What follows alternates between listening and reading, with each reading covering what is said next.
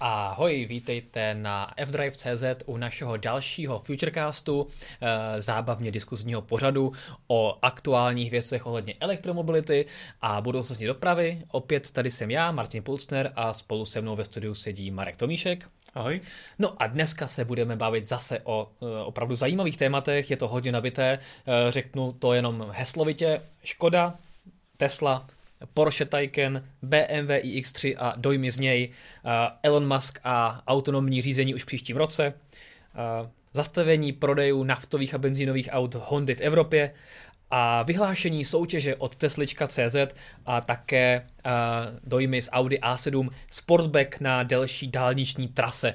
Takže jak vidíte, je to opravdu hodně nabitý Futurecast. Opět jako vždy platí, že pokud vás cokoliv k tomu eh, právě probíranému tématu napadne a sledujete nás živě na YouTube, tak nám dávejte vědět do komentářů, napište nám tam, co si myslíte, eh, nebo nám třeba jenom pozdravte a eh, pokud to bude zajímavý dotaz, tak nám ho Petr případně přepošle do studia, abychom vám ho rovnou odpověděli. A protože toho máme hodně, tak jdeme rovnou na to. A první tématem je Škoda a její ENIAC iV, respektive víme ze špionážních fotek, že to nebude jediná karosářská varianta, kterou uh, Škodovka testuje a kterou teďka můžeme vydávat na silnicích a kterou jsme ostatně už v září viděli, ale chystá se i něco dalšího. Co to je? Eh, je to sportovně střížený takový SUV kupé, což je teďka populární, ale zatím nevíme, jak se bude jmenovat, jestli to bude uh, ENIAC GT nebo jak, jak to ENIAC Škodovka... Sportback třeba. Sportback taky by mohl být, to je fakt. Takže zatím nevíme, jak to Škodovka nazve, nicméně eh, z těch fotek jsme viděli zcela jasně, že eh, přijít je úplně stejná, ostatně Škodovka ji u některých modelů ani nemaskuje a některé jsou právě maskované až od eh, zadních dveří mm, dozadu, mm. takže vlastně ta přijít je stejná jako u základního Eniaku, ale je samozřejmě vidět, že to auto má siluetu ani bych ne, tak neřekl kupe jako spíš liftbacku, takže je to takový jako sportovnější, sportovnější crossover. Jasně. Ono je vidět, že ta zadní část je hodně maskovaná, že tam je nějaký, fe, nějaká fejková, nebo nějaké fejkové zadní hmm. dveře a určitě nebudou ty světla a ta, ta záď vypadá takhle tak hranatě. Uh, ale, určitě ne. Ale as, asi tam budou podobná světla tomu standardnímu Eniaku a bude to takové trošku uhlazenější. No. Já, já, bych, já, já bych i podle toho, co jsem viděl, tak uh, typoval, že ta světla zadní budou stejná jako hmm. u základního Eniaku, ale Škodovka to zatím maskuje, aby to nebylo vidět, jestli Jasně. budou stejná nebo ne. Ale vypadá to podle těch světelných prvků, které tam prosvítají, že, že ten tvar světel bude stejný. Takže kdo bude chtít Škodovku Eniak, ale přijde mu až příliš praktická a bude chtít mít méně praktické SUV, tak bude mít možnost. A možná hezčí teda. Hezčí, každopádně. Tak, eh, jestli to bude, jestli bude platit to samé, co u Volkswagenu nebo u Audi, kdy ten Sportback vždycky vypadá líp než hmm. klasické SUV s tím baťohem, tak se na to těším. Eh, zatím nevíme, kdy to Škodovka představí, zatím se ani standardní Enyaq nedostal na trh, což se stane v prvním čtvrtletí příštího roku, takže můj tip je, že v, eh, někdy v tom období se rovněž hmm. dočkáme tohohle nového modelu, tak uvidíme.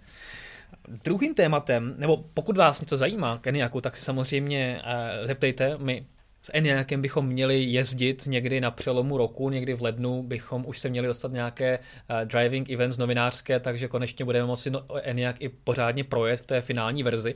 Takže zatím jsme ho vždycky viděli pouze staticky, ale už se to častokrát ho vydáme na nabíječkách, že jo, hmm. to hodně elektromobilistů eh, na, na ně trošku nadává, protože Eniaky Škodovka hodně testuje na nabíječkách a tím pádem je blokují. Teď právě i ty, i ty sportovnější Eniaky. Ano. Takže... Vlastně už dva naši kolegové odchytili. Tak, takže k těm standardním se ještě přidávají ty sportbacky, no a teďka jsou Eniaky úplně všude. Ale za mě dobře, že Škodovka testuje aspoň to potom ty auta budou v praxi uh, vychytanější, takže Test, za mě dobře. Testovat je určitě potřeba, akorát si říkám, kdyby testovali na svých nabíječkách a neblokovali ty veřejný, tak by to bylo něco lepší, ale... No jo, no. Ale tak to se dá dělat. A nebo Já... nenabíjeli do 100%. Já tady mám ještě poznámku od diváka Michala Šmída, který píše, že mu to připomíná modely GT od BMW. Ano, to je možná také Jo, to je pravda. To je to, třeba, třeba 5 GT vypadá trošku podobně, má takový schod vzadu. je určitě jako otázka, jak to bude potom vypadat bez maskování, ale máte pravdu, že vám že to připomíná správně takhle, ano. A je, je fakt, že vlastně BMW tenhle styl eh, SUV kupé zavedlo na X5, X6 vlastně. Tak, a pak to všichni začali kopírovat a, a zjistili, že se to líbí. Takže, takže to vlastně i pochází tenhle, tenhle tvar karosérie uh, přímo od BMW. Tak. A je pravda, že ten Enyaq není úplně typický SUV, co se týče světlý vejšky, takže, hmm. takže proto to jakoby trošku připomíná i to, to GT, že, že to nemá tak vysoký podvozek jako třeba uh, e-tron, e-tron Sportback. Přesně tak. A můžeme připomenout, že vlastně stejně jako se chystá Enyaq eh, Sportback, tak bychom se měli dočkat podobné karosářské varianty také od Volkswagenu, eh, který chystá jakousi variantu ID4, hmm. která se bude jmenovat buď ID4 Coupé nebo ID5, to se ještě neví, ale Stejně vlastně jako by měla... se neví ano, název. přesně tak, ale měli bychom se právě dočkat ID4 se splývavou zádí, uh, s elegantnějším trošku designem, stejně jako je tomu právě u nějakou. Tak se do toho hodně zvědaví. To je právě otázka, jestli jak Škodovka, tak Volkswagen půjdou tou cestou, že to v podstatě pojmou jako karosářskou variantu už eh, výchozího modelu, jo, anebo to... jestli to pojmou jako nový model, který dostane hmm. svůj název. Hmm. To, to uvidíme. Jo, takhle název myslíš. Na, název, je, že, že když, když to bude Enyaq GT, tak to je karosářská varianta, anebo Myslím si, že to tak bude. nebo ID4 kupé, ale, ale je možný, že dají jakoby úplně nový název, třeba ID5 nebo hmm. Nebo Škodovka je něco úplně jiného. Od Škodovky pojďme k velkému konkurentovi Škodovky a to je Hyundai, který představil teďka svoji novou revoluční Polský, platformu. Ano, samozřejmě Hyundai a Kia, to je jeden koncern, tak představil novou platformu pro elektromobily HMG, nebo respektive EGMP. EGMP, tak. Takže co o ní víme?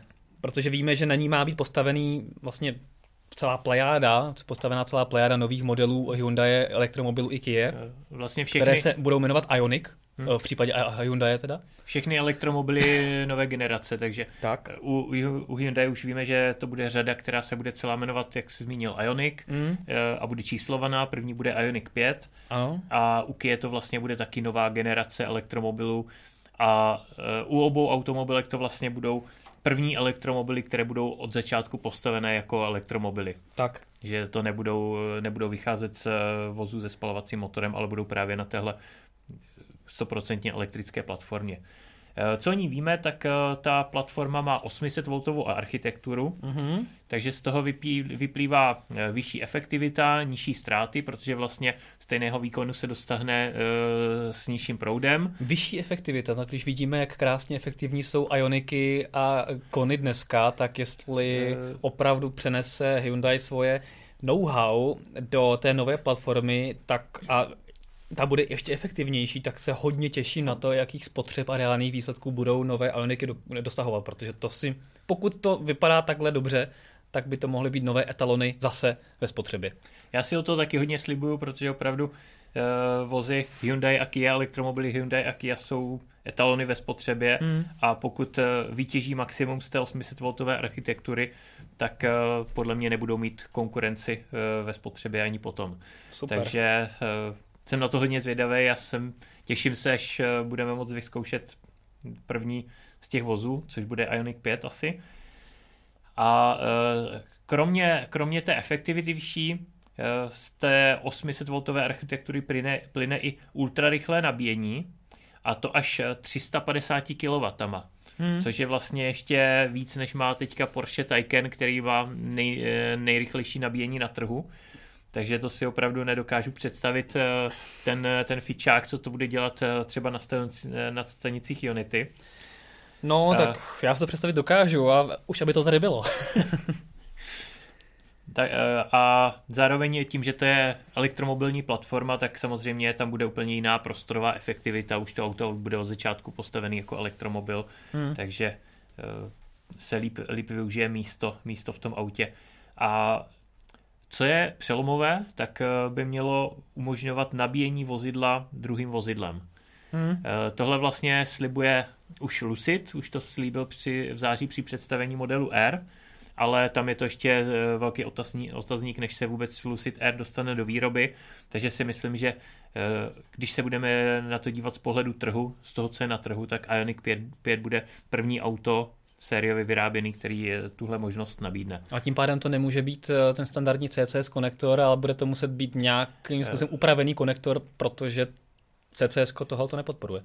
Eh, CCS to pravděpodobně nebude, ale uh, myslím si, že tam bude dostatečně výkonná uh, 230V zásuvka. No ale, ale uh, a nebo typ 2 uh, protože, protože tam vlastně protože tam vlastně v tom schématu při představení i, i bylo, že uh, tam je 230 V uh, zásuvka, ale uvidíme, uvidíme, necháme se překvapit. To zatím, zatím detaily neznáme, každopádně, každopádně to bude možný. No my už jsme na, zkoušeli nabíjet uh, mého e-trona Hondou E, která má snad dvou tam má, 2000 W? 1500, 1500 W, 1500 W, 1,5 kW, takže... takže to sotva nabíjelo, ale už jsme to vyzkoušeli, takže pokud, cesta to je. tam byl, ale asi bychom toho moc nenabili. Asi ne, no. Ale pokud by tam bylo 2,3 kW, tak eh, by to mělo fungovat úplně běžně, protože 2,3 kW je hmm. běžný výkon z normální zásuvky. Co je Takže... hodně zajímavé, tak ta nová platforma nově umožňuje také zástavbu dvou elektromotorů, přední a zadní hmm. náprava, což zatím Hyundai nemají, vždycky mají poháněnou pouze přední, což je trošku škoda. Teďka konečně budeme mít 4x4, takže na to se taky těším. A standardně bude mít zadní, což je taky velká výhoda, protože hmm. teďka už vlastně eh, třeba Kona, Kona nebo Niro se 150 kW nebo Soul na přední nápravě eh, je v podstatě zahra, zahranou toho, co to auto je schopný přenést eh, hmm. na, na vozovku, na ty přední nápravě. Takže ta zadní náprava tam je potřeba pro ty vyšší výkony. Takže standardně budou mít zadní náhon, nebo pohon zadních kol správně, abychom to řekli správně. A e, budou mít Některé modely budou mít 4x4, hmm. takže i motor vpředu. Jo. A co vlastně ještě tam je jedna věc, na kterou se můžeme těšit, vysokovýkonný model, ten pravděpodobně bude dvoumotorový, eh, motor vpředu a vzadu, měl by mít výkon někde okolo 600 koní, hmm? 3,5 sekundy z 0 na 100 a hmm. maximální rychlost 260, takže si myslím, že s tím bude pěkný svezení. To na uh, Hyundai vypadá opravdu velmi sportovně. Asi to bude zdaleka nejsilnější auto, který to bude, uh, který bude Hyundai mít v nabídce to, teďka to u nás, to na našem si nemyslím, trhu. protože na, na, našem, našem trhu určitě. Na našem trhu možná jo, ale eh, Hyundai, Hyundai má divizi N, no to jo, což ano. tohle vlastně bude taky součástí divize N a myslím si, že nejvýkonnější auto to asi bude na našem trhu, ale zkrátka to bude další Hyundai divize N. Hmm. No, tak enkový elektromobil, to si nechám líbit. Každopádně dalším tématem je Porsche Taycan, který jsme měli už po několikáté v redakci a tentokrát jsme se zaměřili pouze na reální dálniční dojezd, protože kromě toho, že je s ním hodně zábavy s tím autem, opravdu hodně zábavy, hlavně s těmi verzemi Turbo a Turbo S, tak eh, by to měla být i docela pohodlná GT na dlouhé trasy, tak jsem to chtěl vyzkoušet, jak si v praxi Taycan vede, když ho zvezmu z Prahy do Lipska a zpátky. A musím říct, že mě příjemně překvapilo, že opravdu to auto je velmi pohodlné na dlouhé trasy, opravdu to není nějaký eh, sportovní kostitřas a fakt se v tom velmi dobře cestuje na dlouhé trasy. A znovu jsem si ověřil, že to ultrarychlé nabíjení je fakt v praxi hrozně super. A teď si představ 350 kW. No, přesně tak. To, jakmile, jakmile no ono... přijde Ionic 5, tak tohle budeš muset vyzkoušet. No rozhodně, to se těším. Ono samozřejmě je vždycky uh, otázka, jak dlouho te ten nabíjecí výkon udrží, aby to nebylo hmm. pouze marketingové, tak máme 350, ale je to pouze 1% v ideálních tepelných podmínkách a pak to zase hnedka padá a pak už ten rozdíl nebude takový, hmm. anebo jestli to ten nabíjecí výkon udrží třeba 20-30%, potom už je to velký rozdíl, takže to samozřejmě pak závisí na tom, jaká bude ta nabíjecí křivka nového Ioniku. S Taycanem jsem se dostal v praxi na tom nabíjení kolem nějakých 260 kW. Každopádně, jak to vyšlo, tak já jsem měl spotřebu tam a zpátky za necelých 600 km 24,5 kWh 100 km, což na takhle sportovní auto není podle mě vůbec špatné. Na druhou stranu, eh, třeba pokud si vezmeme Tesla Model S, tak ta je v efektivitě eh, ještě výrazně lepší. A s tím, že... Přestože Taycan má vlastně taky 800 V architekturu. Tak, tak, tak, tak. Teoreticky efektivnější. Přesně tak, takže kdyby byla 400 V, tak teda nevím, jak by, jak by to vypadalo. Každopádně, co se týče eh, dojezdu, tak reální dojezd je někde mezi 330 350 km, spíš 330 hmm. v zimě, těch 350 na dálnici v létě, eh, v té verzi turbo, eh, s tím, že si myslím, nebo i co naše měření a i zahraniční měření ukazovalo, tak pokud by někdo chtěl mít Taycana prostě spíš na ty dlouho, dlouhé cesty a tak nějak úplně neláká řádění na okruhu nebo na hmm. okreskách, tak eh, nejvhodnější verze je prostě ta 4S, 4S v té větší verzi, v té, s tou větší baterkou, eh, protože to je nejefektivnější verze, která dojede daleko. A s užšími pneumatikami. Tak, tak, Protože tak. to, to Björn Nyland testoval právě rozdíl no. Eh, v těch pneumatikách a hodně se to lišilo. Přesně tak. A 4S by mělo v praxi minimálně těch 350 v zimě, 370 v zimě dát. Hmm. V létě by se to na, na tom Eh, dojezdu měl projevit ještě více a měl bychom se lízat někde kolem 400 km reálného dojezdu na dálnici při 130 km za hodinu eh, nebo při horní hranici rychlostních limitů na, eh, na dálničním dojezdu, takže to si myslím, že je celkem fajn. A já jsem vlastně jel z Prahy do Lipska, tam jsem rychle nabil na Ionity a jel jsem zpátky s tím, že na Ionity jsem nabíl 29 minut, ale tam jsem nabíl díl, než jsem potřeboval, protože hmm. než jsem si stačil ještě koupit eh, vodu na benzínce a byli tam dva lidé přede mnou, tak se to auto nabilo ještě 8% víc, než jsem potřeboval. Takže hmm. kdybych to nabil na těch 80%, jak jsem chtěl, tak bych mohl jet po 21 minutách domů a a to, to je prostě opravdu velmi krátká zastávka po 330 km nebo 300 km. No, v podstatě na, na pět, 570 km trase. Tak, tak. tak. Jenom, jenom 20 minut, to si myslím, že si je, dá. je běžná zastávka, no. kterou bych si dal i normálně. Tak. Takže já jsem to, já jsem to ukazoval i v tom videu, že vlastně to auto čekalo víceméně na mě a já jsem si opravdu odskočil dvakrát na tu benzínku, vyřešit věci, prostě jako koupit si bagetu, kafe, a odkočit si a koupit si hmm. vodu a, a to auto bylo nabité, takže, takže opravdu jako fakt fičák. Takže v praxi se mi to osvědčilo, že, že opravdu to umí velmi pěkně využít ten nabíjecí výkon. Takže bys taky nedoporučil i někomu, kdo jezdí často ta, uh, dálniční trasy? Určitě, určitě, dál. určitě, ale v tom případě bych fakt doporučil to 4S, které je efektivnější, je levnější a pokud opravdu jako člověk neholduje nějakým řádně na okreskách, tak uh, to 4S i tak je dynamicky velmi zábavné, to můžeš potvrdit. To, to musím potvrdit, já jsem řídil jenom to 4S. A, a stejně to bylo fajn. A s... no. Takže třeba mě by 4S bohatě dostačovalo a já bych vlastně neměl kde využít uh, ty, to turbo, turbo S, jasně, je to za, na, zamachrování na křižovatce, uh, že porazí všechny supersporty skoro, ale come on, jako, z toho jsem asi vyrost, no. Takže 4S určitě na dlouhé cesty, ale turbo to zvládne taky celkem pěkně a s Turbem S jsem ještě teda neměl možnost jezdit, to se mě ještě vyhýbá a to mě ještě čeká. Třeba změníš názor, až se s ním projedeš. Mm, no, no za těch 5,5 mega nevím. Každopádně to je teda uh, Porsche Taycan, pokud máte nějaký dotazy k Porsche Taycan, uh, respektive dojezdu, nabíjení, čemukoliv, tak nebo, se ptejte. Nebo k Hyundai platformě. To nebo k Hyundai platformě, přesně na, tak, na tak, se, tak se můžete ptát samozřejmě. Vašich dotazů, je tam něco Petře, nebo můžeme pokračovat dál? Je tam Michal Šmít ještě píše, že ho mrzí, že teda k eh, tomu Hyundai nebude moct připojit třífázovou cirkulárku. to, to ještě nevíme. Možná tam opravdu bude třífázová zásuvka, těžko říct. A potom se tady Tomáš Roček ptá, jestli u té Škody bude spolupráce s Ionity stejně jako to má Volkswagen.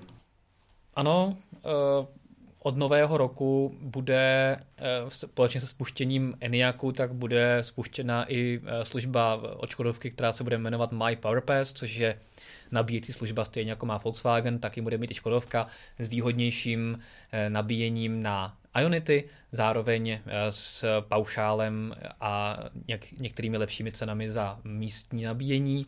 A dobrá zpráva je, že to nebude platné pouze pro Eniaky, ale můžete to použít na kteroukoliv Škodovku a budete si to moci objednat třeba k elektrickému Citygu, které je velmi oblíbené v Česku eh, jakožto elektromobil, eh, takže to je dobrá zpráva, že pokud máte elektrické Citygo a vlastně teďka na jaře vám dojde ten to roční nabíjení na Česu zdarma, jak máte ten čip, nebo pro těch 500 zákazníků první, jak byla ta akce na nabíjení rok zdarma, tak vlastně to budete moci eh, nahradit tohoto nabíjecí službou a částečně eh, nabíjet výhodně i dál, eh, hmm. ale na Ionity. Na druhou stranu Citygo a Ionity je takový zvláštní, je to takové zvláštní spojení, vzhledem k tomu, že Citygo má s tím DC nabíjením trošku problém s rychlostí, takže tam nevím, no. Ale tak. ale tak jako... Když, když jiná nabíječka v okolí nebude, tak jako záchrana se to může hodit. Přesně tak, takže služba bude a bude vlastně spuštěna současně se, se Škodovkou Eniak. Tak jo, další téma. BMW iX3, první jízdní dojmy. My jsme byli jedna z mála redakcí, které se podařilo uh, otestovat uh, na jeden den iX3 v Česku, což jsme moc rádi. Je to vlastně nová nové auto, které BMW představilo ještě předtím, než přijde uh, jejich vlajková loď, nový elektromobil postavený zcela od začátku, který se jmenuje iNext, Uh, iX vlastně. iX, iNext, teda, iNext, ano, iNext je ta studie, ze které studie, vychází. přesně tak. A uh, iX bude ten nový elektromobil, tohoto je iX3. Jak už název napovídá, vychází z spalovací X3, ani se to moc eh, BMW nesnažilo předělat designově, je to hodně podobné, ale jako elektromobil v některých věcech funguje dobře, v některých nás trošku zklamala. Eh, Marek s ní najezdil hodně kilometrů, já jsem s ní najezdil trochu, otestovali jsme nabíjení. Tak jak se ti X3 líbila? Dokázal bys si ji představit jako auto, se kterým bys jezdil? Je to každopádně, když Super. bych na ní měl peníze. to je takový základní problém, ale jinak jako s tím autem se mi jezdilo velice příjemně. Na těch uh, udávaných 210 kW uh, to bylo svížnější, než jsem čekal. Hmm. Je to pravděpodobně tím, že to auto je lehčí než třeba eh, Audi e-tron nebo Mercedes EQC, takže, takže vlastně stačí mu menší výkon k tomu, aby, aby jelo svížně. Navíc ten sportovní dojem nebo jakoby tu dynamiku, t, pocit dynamiky tam trošku dotváří ten zvuk na sport režim. Ty, Umělý zvuk do reproduktoru dovnitř. Který ale ano. je velice pěkně udělaný, jo, takže, jo, takže mně se to rozhodně, rozhodně líbilo. Hmm. Když jedete na sport, tak eh, tam ten eh, zvuk není. Hmm. Eh, je, na sport tam je a když se vlastně postupně ubírají ty stupně až na eko, tak vlastně je, je slyšet míň a míň, až na eko není prakticky vůbec. Takže takže si to člověk v podstatě i podle toho zvoleného jízdního módu může na, navolit. Jasně. Jak mu, jak mu to vyhovuje. Takže mě se s tím autem jezdilo příjemně, má velice dobrý podvozek. Pravda, že při sportovním režimu na zvlněný, zvlněným asfaltu mě to přišlo takový trošku uskákaný, mm-hmm. což, což třeba i i3 je, tím, že je to sportovnic naladěný. Ale, ale na, na ten komfortní režim mě to přišlo celkem v pohodě. Má to náhod na, jenom na zadek, 4x4 není a nebude. Přesně tak, má pohon zadních kol pouze a ani se nepočítá s předním pohonem, hmm. a, takže je to v podstatě typické, typické BMW, tak jak jsme byli dřív zvyklí, než, než přišly ty uh, X-drivey. Jasně. Takže mě, mě, uh, já s těma zadokol kamarád jezdím, takže jsem si to užíval, v zatáčkách sedí krásně, podvozek uh, v tom sport režimu je výborný, zvlášť na hladkém asfaltu. Hmm. Takže, takže super, pohodlný, pohodlná sedačka, výborný boční vedení, vedení. Asi jediný, Eh, co bych tomu vytknul, co mi na tom vadilo, tak je, že tam není ten eh, přední kufr. Mm-hmm. Protože ten tam je obrovský čumák eh, z klasický X3 jo, a jo. když se člověk koukne pod kapotu a vidí tam jenom ten plastový dekl, tak to je, to je opravdu škoda. To je hodně smutný pohled, no, to teďka ukazuje i Petr, bohužel prostě fakt, je, to škoda, no. To, je, to je asi jediný, co bych tomu autu vytknul, hmm. protože opravdu praxi potom je to velice dobrá věc, když člověk má plný kufr zavazadel tak a potřebuje nabít, tak lovit ty kabely spod zavazadel, to není úplně ono. Druhá věc je, že ty kabely nejsou vždycky úplně čistý, když prší, takže mít na to dělený prostor, jako měla třeba i i3, která byla mnohem menší a přesto se to tam vešlo, tak eh, by bylo super. Přesně tak. Já musím u iX3 hodně pochválit interiér, ten je fakt super, hodnotné zpracování vepředu i vzadu. A to, auto vypadá fakt jako hodnotně luxusně, a, takže to je přesně jako důvod prostě pořídit BMW. A líbila se mi ta prosklená panoramatická střecha, velmi dobré i nabíjení. Vlastně náš kolega Electrodet vyzkoušel i X3 s nižším state of charge a dostali se na těch 150 kW deklarovaných, my jsme dostali na nějakých zhruba 100 kW. My jsme, my jsme měli, začínali nějakých 96 kW, ale připojovali jsme to na 27%. Tak. E, více mi to za těch e, necelých 200 km nepodařilo vybít, i když jsem se na dálnici snažil, takže... jasně, jasně, ale, ale celkově, celkově to nabíjení vypadá, že je velmi hezké. Jediné, co bych uvítal, je prostě trošku větší baterie. Ta využitelná kapacita 74 kWh vzhledem k tomu, že si měl eh, spotřebu nějakých 28 kWh na dálnici, uh, tak, tak jo, je to prostě pod 300 km dojezd. Eh, chtělo by to třeba o nějakých 50 km víc. Eh, můj názor je, že pokud někdo chce jezdit po dálnici, tak eh, SUV není úplně ta správná volba. No jo, když právě, potřebuješ, tak... Právě auto, auto typu, typu Taycan a podobně, který mají mnohem lepší aerodynamiku, nebo Tesla Model S, to jsou, to jsou ty dálniční elektromobily. Takže... Ale to těch třeba nedáš dvojkočárek. To je pravda. Takže ale... potom, když potřebuješ je 350 km daleko a potřebuješ SUV, ale je, je pravda, že X3 je trošku jako v tomhle znevýhodněná, že vlastně oproti EQC, eh, e se kterým vlastně je přímým konkurentem, tak EQC má větší baterku, využitelnou taky, tu spotřebu má malinko vyšší, ale ten reálný dojezd na té dálnici, zejména na té dálnici, je lepší prostě, hmm. že to přesáhne těch 300 km i v zimě. To tady ne, takže to bych trošku jako by bylo ideální vylepšit ale iNext, eh, teda iX má mít eh, baterku snad víc než 100 kWh prý.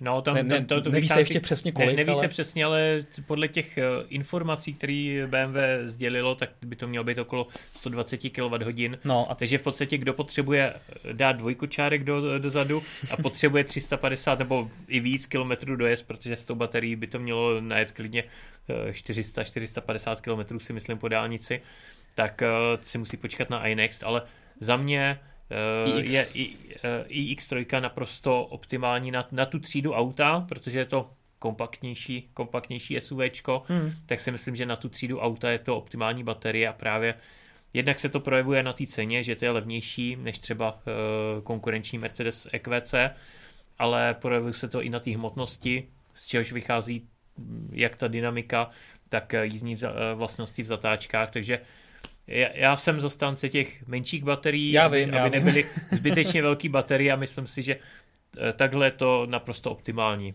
Mm, mm, mm. Uh, já jsem, jak si právě říkal o tom EQC o srovnání hmotnosti, tak já jsem se právě na to díval a ten rozdíl tam je fakt zhruba necelých 400 kg, opravdu 350 kg, což už je hodně velký rozdíl mezi X3 a EQC. A je to fakt znát na té dynamice, mm. protože jezdil jsem i s EQC, který má vyšší výkon a když jsem sednul do tohle, tak eh, jsem byl strašně překvapený tou dynamikou hmm. z jenom 210 kW a jenom zadního uh, pohonu. Plus Takže... uh, eh, BMW má dokonce rychlejší nabíjení než Mercedes, což je velká deviza. Uh, jenom chvilku, no, jenom chvilku, ale, ale má. Ale má. Takže to je iX3. Já jenom řeknu, že testovací vozy novinářské se k nám dostanou začátkem ledna, takže doufáme, že v lednu se k nám dostane na novinářské testování, abychom mohli opravdu celý týden testovat to auto a řekli vám podrobně, jaká iX3 je ještě víc podrobná. No a těšíme se na hlavně samozřejmě iX, až budou nějaké driving events, pokud to korona krize dovolí, tak doufáme, že se tam dostaneme, tak uvidíme. To už snad nebude korona krize. No, já už. Člověk už očekává všechno a neví, co má čekat, no uvidíme. To je pravda.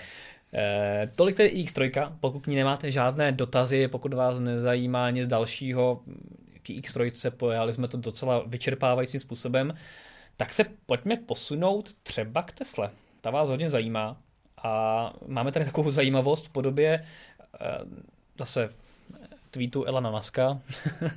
Eh, tohle nebyl tweet? No, ale on to potom i tweetoval. Jo, jo, no, ale, on to jo, retweetoval, dobře. že o tom někde mluvil právě v, v, na, v rozhovoru. Já jsem zaznamenal ten rozhovor. Ano. Tak. A každopádně říkal, že na stupeň 5 autonomního řízení by se Tesly měly být schopné dostat už v příštím roce. Hm. Věříš to, tomu? Eh, je to hodně odvážný prohlášení, no, protože no, stupeň, stupeň 5 to znamená, že vlastně už to auto je schopný plně autonomní jízdy.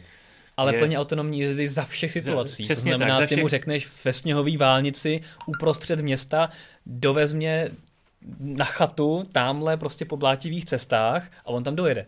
Přesně tak. Stupeň 4 je, že to auto je schopný autonomní jízdy, ale jsou situaci, ve kterých vyzve řidiče, aby převzal řízení. Když to auto, řekněme, použijem termín, se na to necítí, tak uh, vyzve, vyzve řidiče, aby převzal řízení. Což může být právě třeba, jak se zmínil tu sněhovou vánici, tak uh, u, spousty, u spousty aut, které mají různé ty, ty radary a podobně, tak uh, když tam je nalepený sníh, tak mi to hlásí, že nefunguje senzor přední a podobně. Hmm. Takže v té sněhové vánici, takže stupeň 5, to znamená, že právě i v té sněhové vánici, i v jakýkoliv situaci, prostě to auto musí být schopný autonomního řízení a že tím pádem může jet i samo. Což znamená, že e, si můžu někde vystoupit a to auto dojede někam zaparkovat, pak mě přijede zase vyzvednout. Mně to přijde jako hodně odvážný prohlášení právě z tohle důvodu. Ta čtyřka si myslím, že eh, je rea- mnohem reálnější, hmm. Ale zase na druhou stranu dívejme se na to z pohledu Ameriky, už jsme to říkali mnohokrát, eh, kde ty podmínky jsou mnohem jednodušší, ale já osobně vidím problém v, tě, v tom počasí třeba. Tak, no. E... Mají tam široké silnice, mají je pravouhlí, nemají tam historický centra jako my. Ale, no, ale stejně, stejně. A, a i u nich jsou plativé cesty, okresky hmm. A, různé situace, které prostě teďka ještě na to prostě to autonomní řízení neumí reagovat. Nebo třeba se snaží na to reagovat, ale v polovině případů na to reaguje špatně. Uvidíme, třeba, no, třeba Elon Musk ví, co dělá a jenom my nevíme, co má, jaký ESO má v rukávu. Je pravda, že když jako sliboval plně autonomní řízení do konce tohoto roku, tak se to teďka tou beta verzí v Americe snaží opravdu splnit a vypadá to velmi, velmi působivě, co ty hmm. auta dokáží. Na druhou stranu v mnoha situacích je vidět, že ta auta e, potřebují nějaké záchytné prvky, které znají, aby se dokázali v tom prostředí orientovat a rozhodnout se správně. Pokud bychom to auto poslali v režimu 5 někam, prostě zase říkám, někam na chatu po nějakých jako cestách neúplně asfaltových, tak si nemyslím, že se to jako setká s úspěchem. Zatím. Otázka. Zatím. No. Ale třeba, jak říkáš, něco, co my nevíme. Každopádně autopilot nebo obecně systém Tesly se učí, má umělou inteligenci. Přesně tak. Takže základ úspěchu je, že už běží beta verze, že vlastně ty auta už sbírají data, už, už se ten systém učí, takže, takže to pomalu k tomu směřuje. On, Elon Musk vlastně přiznal i to, že to bude narážet na legislativu a i v tom článku vlastně jsme to popisovali, že eh, to bude možné, on, on vlastně, Elon Musk řekl, že, že to bude jenom v některých eh, oblastech možný. Hmm. Tam, tam, kde opravdu ta legislativa to umožňuje nebo umožní v té době. On, Takže... on právě tam říkal i v tom rozhovoru, že to bude prostě jasně na dojíždění do práce, z práce, na zácpy a tak podobně, hmm. takže je možné, že budou uh, definované úseky, kde to je možné zapnout a ty úseky nebudou takhle uh, složité. Uh, to by ale nebylo autonomní řízení pátého stupně. No, to by byla čtyřka. No podle ně, no tak ano, ale v tom ale... úseku by to auto si poradilo se vším a nepředávalo jo, by řízení. To to je fakt. Takhle, hmm. takhle jsem to myslel. Takže hmm. je možný, že opravdu řekne, dobře, tak tady v tom státě, na těch dálnicích a silnicích je level, level 5 a když auto podle GPSky pozná, že jsi v té lokalitě, tak tě třeba stejně jako teďka se aktivuje funkce Navigator na Autopilot na hmm. vybraných silnicích, tak ti to řekne, tady je Eh, dostupné plně autonomní řízení, můžeš si dát pohov, nemusíš ani sahat na volant, tady si vybral, vybral svačinu nebo noviny a já se o všechno postarám. Jenže když pak opouští no. ten úsek, tak už vyzývá řidiče, takže za mě tohle to je čtyřka. No vidíš, tak, tak pak uvidíme, jak to bude. Tak jak to bude necháme se překvapit. Tak. Každopádně ano, my jsme eh, na Wikita Autopilot několikrát zmiňovali a probírali tady, takže tam asi není žádné překvapení. Každopádně nám dejte vědět, jestli vy byste chtěli jezdit s Teslou bez toho, abyste ji mohli nebo museli řídit a jestli, by, jestli vám dává smysl autonomní řízení level 5, kdy se nemusíte o nic starat a prostě jenom řeknete auto, kam vás má dovést. Jestli byste tohoto využili, anebo ne, jestli byste chtěli uh, řídit auto sami, tak nám dejte vědět v komentářích v, na YouTube a budeme rádi, když nám to tady napíšete. Mezitím se ještě, uh, nebo co kdybychom vyhlásili třeba výsledek soutěže, když už jsme tady u té Tesly, tak bychom mohli vyhlásit eh, výsledek soutěže. My jsme minule, v minulém Futurecastu opět eh, měli soutěž ve spolupráci s Ceslička.cz, kdy jsme se ptali na jednu takovou trošku záludnou uh, otázku ohledně světového rekordu. Já a... jsem si teda myslel, že nebude záludná, protože no, jsem si říkal, že se to dá najít, ale uh-huh. jenom 21 lidí odpovědělo správně. No, tak... To jsem čekal mnohem, mnohem víc správných odpovědí.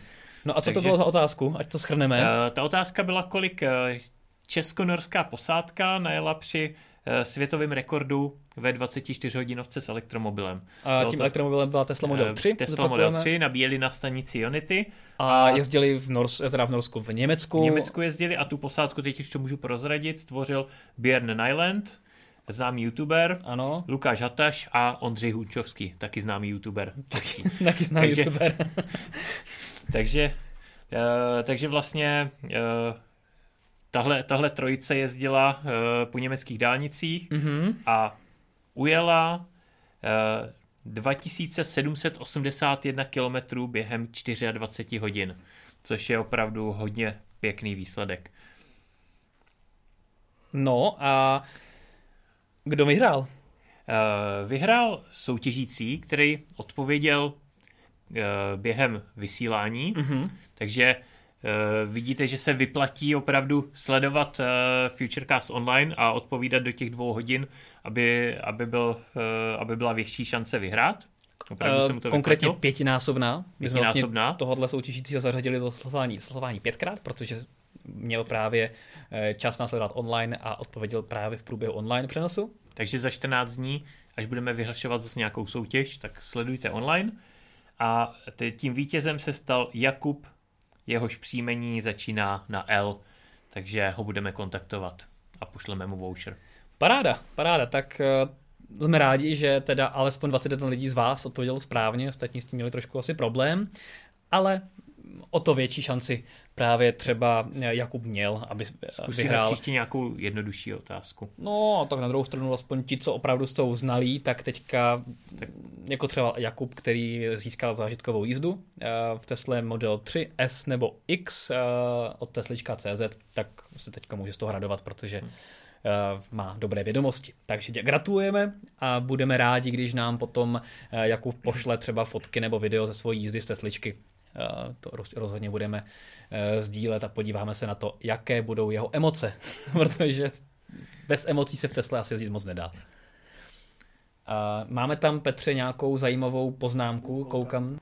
Jo, mám tady uh, od Rulak Fula jenom komentář zajímavý, že až bude autonomní řízení dostupné, tak ho chce používat. Že mu to ušetří spoustu času, uvolní kapacitu mozku, kterou bude moct použít třeba na film, seriál nebo přednášku, třeba pro cestu Praha-Ostrava ideální. Eh, Praha Ostrava, to-. To já si rozhodně myslím taky, nejsem eh, zastánce eh, autonomního řízení, rád řídím, rád si jízdu užiju, ale třeba když jsem dneska jel po jižní spojce v koloně, tak tam bych, tam bych si ten čas taky dokázal představit eh, využít jinak, No. než, než sedět za volantem a popojíždět pětikilometrovou rychlostí. A to jsou přesně ty situace, kdy to dává smysl. No. Spousta lidí nadává, ne, když budou autonomní auta, tak to, to je to nejhorší, nebude moc řídit, to je úplně nesmysl. Řízení nezmizí desítky let ještě, ale přesně tyhle ty situace, kdy nás řízení prudí, protože nikoho si myslím, že ne, nebaví stát v zácpě a neustále koukat před sebe, jestli se má nebo nemá rozjet. To jsou přesně ty situace, kdy si můžu vytáhnout, jak jsem říkal, svačinu, telefon a můžu tam něco řešit a půl Hmm. hodiny využiju efektivně. Přesně tak. A To, to je přesně to, co dává smysl, takže ano, souhlasíme A, plně. ta, a tak to v podstatě řekl i Elon v tom rozhovoru, že si to tak. dokáže představit právě na ty, na ty jízdy.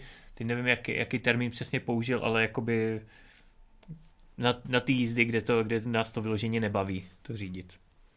No, Což, což jsou právě ty kolony. To on, myslím, i zví- zmínil. takže tak. Dobře, jdeme, jdeme dál. E, velmi zajímavou věcí je, e, že se Honda rozhodla zastavit prodej benzínových a naftových aut v Evropě. Je teda Eh, pravda, že ne hned?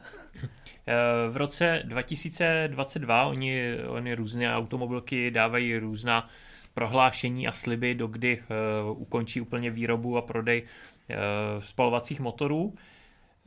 Zní to některé, některé ne až tak reálně, například když Bentley eh, říká, že v roce 2030 už bude vyrábět jenom čisté elektromobily, což znamená ani ne hybridy, ani plug-in hybridy, ale jenom čisté elektromobily, tak eh, mně to teda přijde hodně, hodně blízko, hodně, Hmm. hodně nereálné. Na to, že mají Eh, vlastně v prodeji Že, jeden malý elektromobil s neúplně velkým dojezdem. Že, tak, takže, takže eh, tam zrovna mi to přijde nereálné, ale ten slib Hondy mě, přestože to je na rok 2022, tak mi to přichá, připadá velice reálné, protože Honda neříká, že ukončí výrobu spalovacích motorů, ale že od roku 2022 bude v Evropě už prodávat jenom eh, vozy, které mají alespoň částečně elektrický pohon.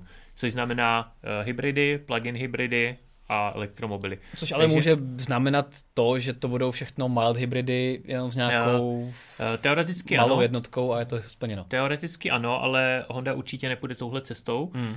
Kritici na to upozorňují, že v podstatě většina automobilek jde tou cestou těch mild hybridů a aby to nějak jako ten, splnili. A... V uvozovkách elektrický pohon tam je, ale uh, mild hybrid není schopný vlastně to auto pohánět uh, jenom, jenom ten elektromotor. Ten v podstatě jenom pomáhá, hmm. pomáhá spalovacímu motoru, ale uh, já jsem přesvědčen o tom, že Honda půjde tou cestou full hybridů, tak jak to vlastně začala už u Jazzu, hmm. protože nová Honda Jazz má v nabídce už jenom hybridní pohon. Už jenom jeden, jeden pohon a to je opravdu full hybrid, který je schopný i elektrický jízdy, byť nemá externí nabíjení, není to plug-in hybrid, ale je to, je to plnohodnotný hybrid. A já si myslím, že Honda právě touhle cestou půjde, protože v současné době uh, si nevybavuju, že by měla nějaký mild hybrid vůbec v nabídce. Hmm. A právě na tom jazzu už ukázala, že, že to umí. Že to umí a hmm. že, že, vlastně, že vlastně tu jednu modelovou řadu úplně, úplně odčesala všechny plně plně benzínový naftový motory a, a má tam jenom ten hybrid. Takže, takže já si myslím, že půjde rozhodně touhle cestou. V podstatě hodně podobný hybridní pohon nabízí teďka v CRVčku. Mm-hmm. Tam se spekuluje o tom, že CRVčko dostane plug-in hybrid časem, protože tenhle ten hybridní systém vlastně to umožňuje, stačí k tomu dát větší baterii a externí nabíjení a je z toho velice schopný plug-in hybrid. Což by dávalo smysl, protože hodně automobilek má právě v SUVčkách větší baterky. Přesně tak. Eh, u toho, u toho menšího auta to nedává smysl, protože eh, ten plug-in hybrid by byl drahý, takže ty menší auta typu Honda Jazz, tak eh, jsou hybridy základní, ale u CRVčka se dá čekat plug-in hybrid. U Civicu tam bych si dokázal představit obě varianty, že tam se to bude pro, prolínat vlastně. Hmm. Takže eh, já si to dokážu velice jasně představit, jak to bude vypadat. V podstatě, Takže je to za tebe reálný, to stihnout. Určitě, já si, já si myslím, že jo, že eh, v jazzu už to má vyřešený a v podstatě Honda prodává eh, v Evropě hlavně jazz, CRV, Civic a HRV, myslím, což, mm-hmm. je, mhm. což je vlastně men, menší crossover, takže v jedné ze čtyř modelových řad to má vyřešený a super. U těch, u těch ostatních si myslím, že je reálný to udělat. No a nejenom Honda vrhá na trh a chystá na trh spoustu nových eh, pluginů nebo uh, obecně hybridů, ale jsou to i další automobilky. Eh, teďka zahajují samozřejmě kvůli emisním limitům velkou ofenzívu. A ty tady máš vypsané ve scénáři spoustu nových aut, tak pod nás tím trošku provést, co se vlastně na nás těch plug-in hybridů chystá. Minule jsme vlastně probírali nové elektromobily, co se chystají na, na světové nebo evropské trhy. Teďka si teda profrčíme ty plug-in hybridy. Tak, tak na co se z toho těšíš nejvíc, těch, co tady máš? Uh, Zákeřná otázka, víš? No, záludná otázka, ale asi na Mitsubishi Eclipse Cross. Jožiš, Maria, to jsem nečekal. Proč? A potom na uh, Toyota RAV4. Okay. Uh, obecně mě uh, Mitsubishi Eclipse Cross bude mít stejný hybridní systém, uh, mírně upravený, vylepšený uh, z Outlanderu. A já osobně tenhle ten plug-in hybridní systém považuji za nejvýmakanější, co je na trhu, protože když uh, jsem se zabýval do hloubky tím, jak, eh, jak to funguje a jak, do jaký, jaký detaily tam jsou domyšlený, aby to bylo co nejefektivnější, tak uh, já jsem strojař, takže, takže mě to opravdu zajímá a to opravdu uh, jsem musel uznat, že tam konstruktéři udělali maximum pro to, aby dosáhli co největší efektivity. Hmm. Takže samozřejmě ten Outlander je poměrně velký auto, takže nemá tak nízkou spotřebu, ale to Eclipse Cross, který je Eh, menší crossover, kompaktní crossover, tak eh, si myslím, že bude velice zajímavý plug-in hybrid a na ten se těším asi nejvíc. Navíc eh, je to jeden, jsou to jedny z mála plug-in hybridů, který mají rychlo nabíjení. Outlander má rychlo nabíjení od začátku. To byl vlastně první plug-in hybrid na trhu, podle mě, který měl rychlo nabíjení. Nemyslím si, že Eclipse Cross o něj přijde, protože bude mít stejný systém a vlastně uh, Mitsubishi si na tom i staví, že, že tam je to ten Shademo, konektor, no, který umožňuje vlastně i to napájení třeba domů, fungovat to auto jako záložní zdroj energie, takže si myslím, že to stejný nabídne i Eclipse Pro. Takže, takže z, toho, z toho důvodu si myslím, že tohle bude uh, pro mě, aspoň pro mě nejzajímavější z těch plug-in hybridů. Zajímavý, OK. Toyota, Toyota určitě kvůli tomu, že vychází z klasického hybridu a to je většinou taky předpoklad toho, že to funguje to efektivně, efektivně jasně. protože to musí umět fungovat i bez externího nabíjení, takže když se k tomu dá větší baterie, hmm. tak eh, to funguje efektivně. Samozřejmě nejlepší je to eh, nabíjet, ale i když člověk nemá příležitost to nabít, tak eh, to dokáže fungovat efektivně. To jsem si ověřil.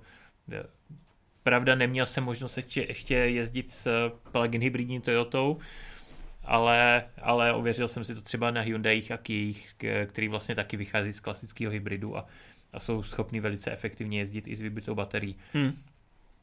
No a potom, potom uh, zajímavý plug-in hybridy určitě budou i to Tarako e-hybrid a uh, DS9 e-Tense, byť to jsou klasický evropský plug-in hybridy, které jsou jenom jako plug-in hybridy, ale myslím si, že když se uh, budou nabíjet externě, tak uh, budou mít taky zajímavý, zajímavý výsledky. Taky se na to těším, jako DS9 a, může vypadat pěkně. A vlastně dnes, dneska ještě se objevila uh, zpráva o uh, plug-in hybridním Hyundai Taxon. Mm. To jsem tam ještě nestihnul dopsat do poznámek, ale to je taky auto, na který se hodně těším, protože jak už jsem zmínil, s těma Hyundaiama, Kiema mám velice dobré zkušenosti a myslím si, že Taxon nebude výjimkou.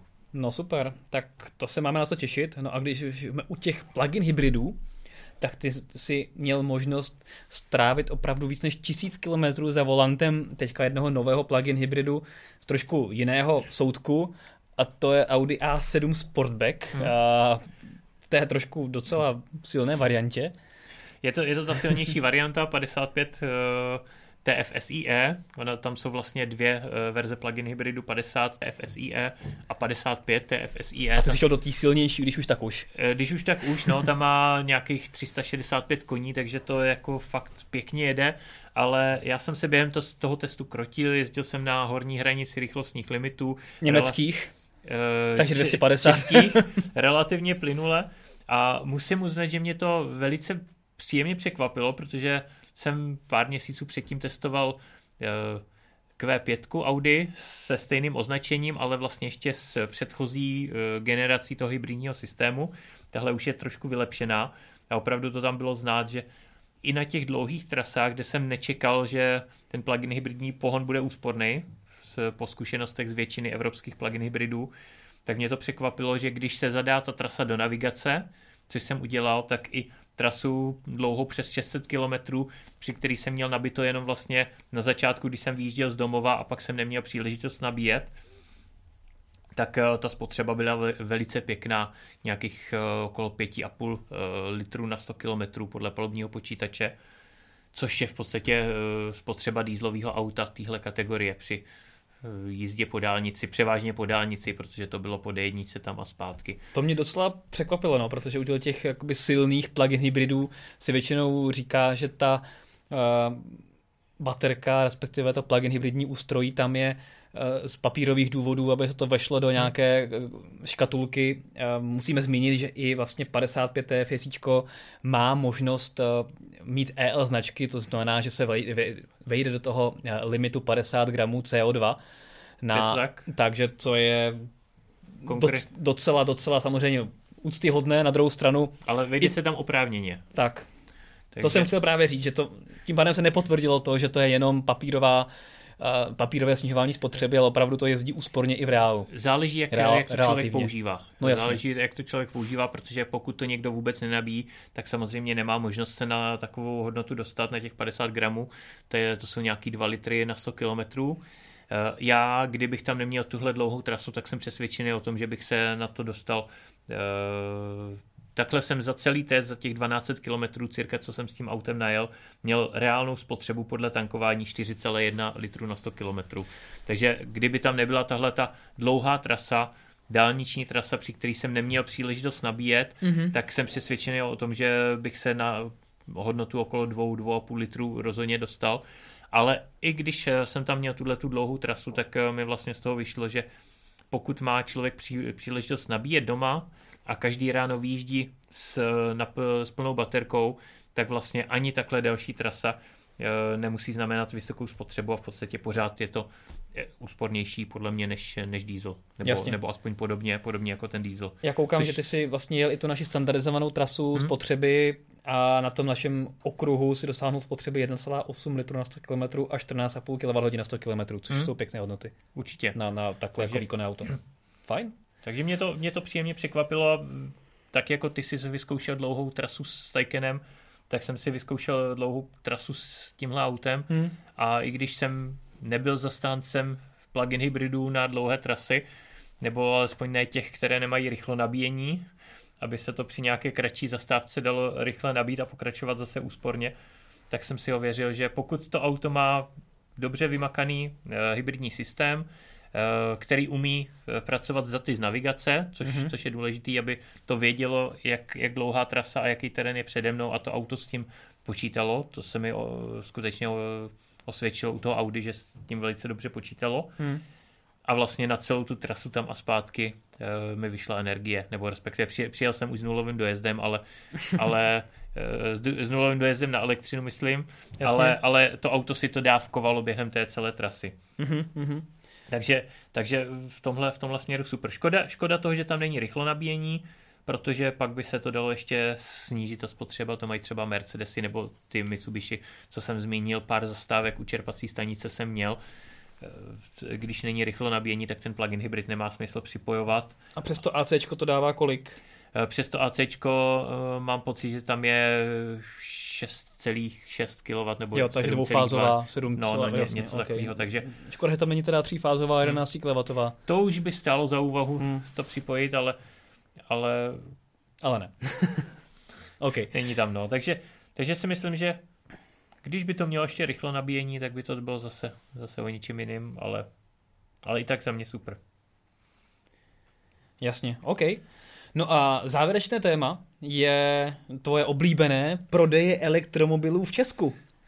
Tak jak jsme na tom? Pojď nás tím provést. Tak, uh, Protože to je něco, co asi všechny zajímá, jak to teda bude za celý rok 2020, tak teďka tak. už bychom měli vědět, jak jako to už, vypadá už, průběžně. Už se to tomu blíží, za těch 11 ano. měsíců už máme celkem, celkem jako uh, dost, dost dat, abychom mohli říct, jak to zhruba bude vypadat. Co se týče listopadu minulého měsíce, tak mě velice překvapilo, že Mazda se dostala na druhé místo v v registracích elektromobilů v České republice. A nejsou to pouze předváděcí vozy, které si registrovali všichni uh, díleři třeba? Je to většina z toho jo, ale, ale těch, těch aut je registrovaných víc než je dílerů a vím, vím o tom, že tam jsou nějaké, nějaké prodané auta. 24 koukám. Uh, protože jsem komunikoval s jedním čtenářem, uh-huh. který, který si to auto koupil a uh, takže, takže nejsou tam jenom, jenom ty předváděcí vozy, ale je pravda, že to tomu hodně pomohlo. Super. Protože, protože uh, Mazda eh, dala takové pravidlo, že každý dealer musí mít předváděcí eh, auto, který zároveň plní v eh, roli náhradního vozu, aby když někdo tam jde dává třeba auto na opravu, aby měl možnost si vyzkoušet ten elektromobil, mm-hmm. což si myslím, že je velice uh, dobrý krok, že si to lidi takhle můžou, můžou vyzkoušet i navíc dní jako náhradní auto. No ale každopádně, každopádně ty výsledky 215 elektromobilů, jenom čistých elektromobilů se prodalo za listopad. Od začátku roku je to 2103, takže výrazně vyšší číslo než za stejné období loni, to bylo jenom 705, takže to je v podstatě skoro trojnásobek toho, co se prodalo eh, minulý rok za stejné období. Hmm.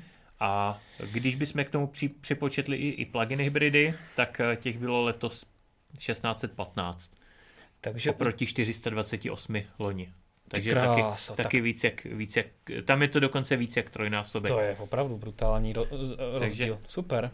Takže už, už se s elektromobilama a plug-in hybridama v prodejích musí začít počítat. Já koukám tady na krásnou už... tvoji tabulku, mě právě zajímalo, kolik se teda uh, reálně prodalo těch uh, elektrických Škodovek a Zatím jich je 811 registrací hmm. z začátku roku, přitom jsme věděli, že jich mělo být nějakých 2000, 2000 takže oni to být, stopli to trošku dřív asi. Je to, je to tak. Takže asi, asi dostanou na ten původní počet nějakých tisíc a pak kvota se snížila asi o polovinu. Což je škoda, protože teďka jsme nedávno uh, se bavili o tom, že koncern Volkswagen bude mít problém uh, splnit tu uh, emisní ten emisní limit docela těsně, hmm. takže třeba by tisíc Citic mu pomohlo. Možná to, možná to neodhadli a stopli to moc, moc brzo a fakt to o nějaký to procento nevíde, těžko říct. Každopádně je to škoda, protože zájem o ty Citiga byl hmm. a teďka už je to v podstatě o tom, že nejde objednat a už se dodávají jenom ty vozy, které měl někdo objednaný. Jasně. No a když jsme u těch, eh, když jsme u těch rekordů, respektive prodejů elektromobilů, tak eh, dneska Renault oznámil, že za že už prodal 95 tisíc eh, elektromobilů, nejenom se samozřejmě Zoe, ale i, i dalších. A je to ke konci listopadu 2020, to znamená, že opravdu za celý letošní rok by Renault měl prodat eh, více než 100 tisíc eh, čistě elektrických aut v Evropě, což je obrovský, obrovský počet. A samozřejmě velkou část toho tvoří Zoíčko, 84 tisíc. Takže to jsem opravdu nadšený a tím pádem to znamená, že Renault už si jak jsme se o tom minule bavili, tak to vypadá, pokud tam teda Tesla v prvním, v posledním měsíci v prosinci nepřekvapí, což by mohla, ale... Uh, vypadá tak... to, že si šetří nějakou lodi do Evropy, protože, protože Aby s tím zahýbala. za poslední dva měsíce tam bylo toho poměrně málo, hmm. takže bych čekal, že ještě nějaká, nějaká dodávka sem přijde. Tak, ale... ale pokud to nebude opravdu velká dodávka, tak vypadá, že si Renault to prvenství udrží a bude teda jedničkou na trhu s elektromobily za celý letošní rok eh, v Evropě eh, s více než 100 000 dodanými vozy, takže to eh, ale uvidíme. Nebudeme ještě, možná proto to oznámili teďka, protože si nejsou jistí, jestli to splní, jestli opravdu budou jednička i potom prosinci, když Tesla pošle loď. Já si myslím, že těch pět tisíc, jo, jakože, že jestli, jestli se dostanou přes Teslu, uvidíme. No. Uvidíme. Každopádně z těch evropských automobilek za mě Renault na mě působí, že to myslí opravdu nejvíc vážně s elektromobily, protože jednak eh, je dělá dlouho, prodává jich opravdu hodně a má napříč různými, eh, různými kategoriemi, ne, ne tak ani v těch osobních autech, hmm. tam, tam je zatím v podstatě to Zoe, ale, ale má právě ty užitkové elektromobily, eh, menší dodávky, větší dodávky a právě tým, tým podle mě pomáhají v tom Eh, v těch prodejích, protože to jsou auta, které rozhodně dávají smysl na ty městské rozvážky a podle mě se jich prodá hodně. Přesně tak, takže eh, gratulace Renaultu a uvidíme, jak to nakonec na konci tohoto roku dopadne, jestli to bude Tesla nebo eh, Renault. Každopádně je vidět, že ty prodeje opravdu raketově rostou všude, nejenom v Česku a také jsem zvědavý na celkové české čísla. Máme tady nějaké komentáře, které bys, Petře, nám chtěl říci? Já si myslím, že tady na závěr hezky zase od Michala Šmída, který píše, že největší výhodu autonomního řízení spatřuje v tom, když jede z hospody. No, ano. A to už, to už musí být plně autonomní řízení. A zároveň to musí být vyřešeno legislativně, že vy nejste zodpovědní za řízení, protože současně pořád je zodpovědnost za řidiči i při levelu 4 a což pokud budete pod vlivem eh, návykových látek a auto v tom autonomním režimu nabourá, tak za to pořád budete odpovědný eh, vy. Ale v té pětce už se spekuluje o tom, že by to tak být nemuselo, ale zároveň teda legislativa zdaleka tomu není připravená na to ještě. A to je právě tím, že ten level 4 tam pořád má to, že může řidiče vyzvat k tomu, aby to řízení převzal. Takže si myslím, že u té pětky, pokud skutečně to bude ta technologie připravená na to, aby to auto řídil za každý situace samo, tak uh, k tomu nebude důvod. Takže hmm, hmm. si myslím, že i na týzdy z hospody to bude použitelný. To jo, to jo. Tak se máte na co těšit. Každopádně tolik tedy uh, Futurecast, nebo ještě tam máme něco? Teď? Jo, ještě teda tady ten uh, uživatel Rulaf, Rulakfu, no pardon, uh, doplňuje, že se chtěl zeptat ohledně těch uh, Citigo, no je, jestli je nějaký jako oficiální důvod, proč to přestali prodávat, protože se původně spekulovalo, že to zastavení bylo, uh, protože na nich prodělávali, ale pak se začalo mluvit o tom, že vlastně neměli objednáno dost akumulátorů a když je chtěli přiobjednat, tak už se zjistilo, že ty kapacity jsou vyčerpané. No, uh, takhle. Podle mě reálná, reálné vysvětlení bude kombinace obou. Hmm. Uh, To, že na tom uh, autě Škodovka prodělávala, se ví, Škodovka to oficiálně neříká, ale z mnoha zdrojů ze Škodovky víme, že to tak je.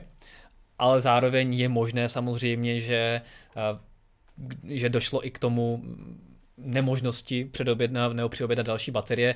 Na druhou stranu, vzhledem k tomu, že má Citigo stejnou baterku jako e-up a tak podobně, který se prodává dobře. Uh, Já si myslím, že to, to taky bude podobný, že? No tak jo, ale jako když jsem viděl třeba čísla z Německa, tak tam jakoby těch registrací je docela hodně, hmm. tak by mi přišlo zvláštní, že by nedokázal koncern Volkswagen se zajistit víc než tisíc eh, baterek do, do City, když je to stejná baterka, jako má její sesterský e-up. Přijde mi to trošku trošku jako zástupný problém a spíš si podle mě neúplně dobře spočítali ty limity a zároveň, zároveň prostě to bylo auto, které opravdu bylo spíše, spíše účelové, i když super za tu cenu, tak si myslím, že teda Škodovka ukončila hlavně z toho důvodu, že se mi to prostě ekonomicky nevyplácelo, což je škoda, protože to si myslím, že je zrovna ideální auto pro vstup mnoha lidí, mnoha Čechů do elektromobility hmm. a, a pokud to Škodovka myslí s elektromobilitou vážně, tak by bylo fajn mít takovéhle auto v nabídce, i když bych na něm nevydělal ani korunu, tak ty lidi přivést té elektromobilitě, ukázat jim, že to v praxi jde, že to je super a třeba by si ty lidé potom za pár let koupili už nějakou dražší Škodovku, klidně nějakou druhou generaci Eniaka, hmm. protože by si přesvědčili o tom, že elektřina je ta cesta, kterou chtějí jít. Takže za mě to je velká škoda, ale takovéhle prostě rozhodnutí ze zhora nic s tím neuděláme. Je to tak, eh, Citigo byla, eh, bylo auto, který bylo za rozumnou cenu a spousta lidí, kteří o elektromobilu uvažovali, ale báli se do toho jít, tak si řekli, jo, tohle se mi vyplatí na dojíždění do práce a je to v podstatě jejich první elektromobil, první zkušenost s elektromobilem a je škoda, že tahle, eh, tahle možnost už u Škodovky nebude. Ale jak si, jak si říkal o, tě, o, tě, o tom Volkswagenu e-up, tak ono to může být. Eh, takže ty kapacity těch eh, baterií skutečně nemají a Volkswagen jako hlavní značka koncernu si řekla, že chtějí eh, se snažit naplnit aspoň svoje svoje počty, svoje objednávky a dodávat, dodávat vozy, tak to skrouhli ostatním značkám koncernu a, a prodává se jenom a já těžko říct. Je to, je to, to je to, ne, nevidíme.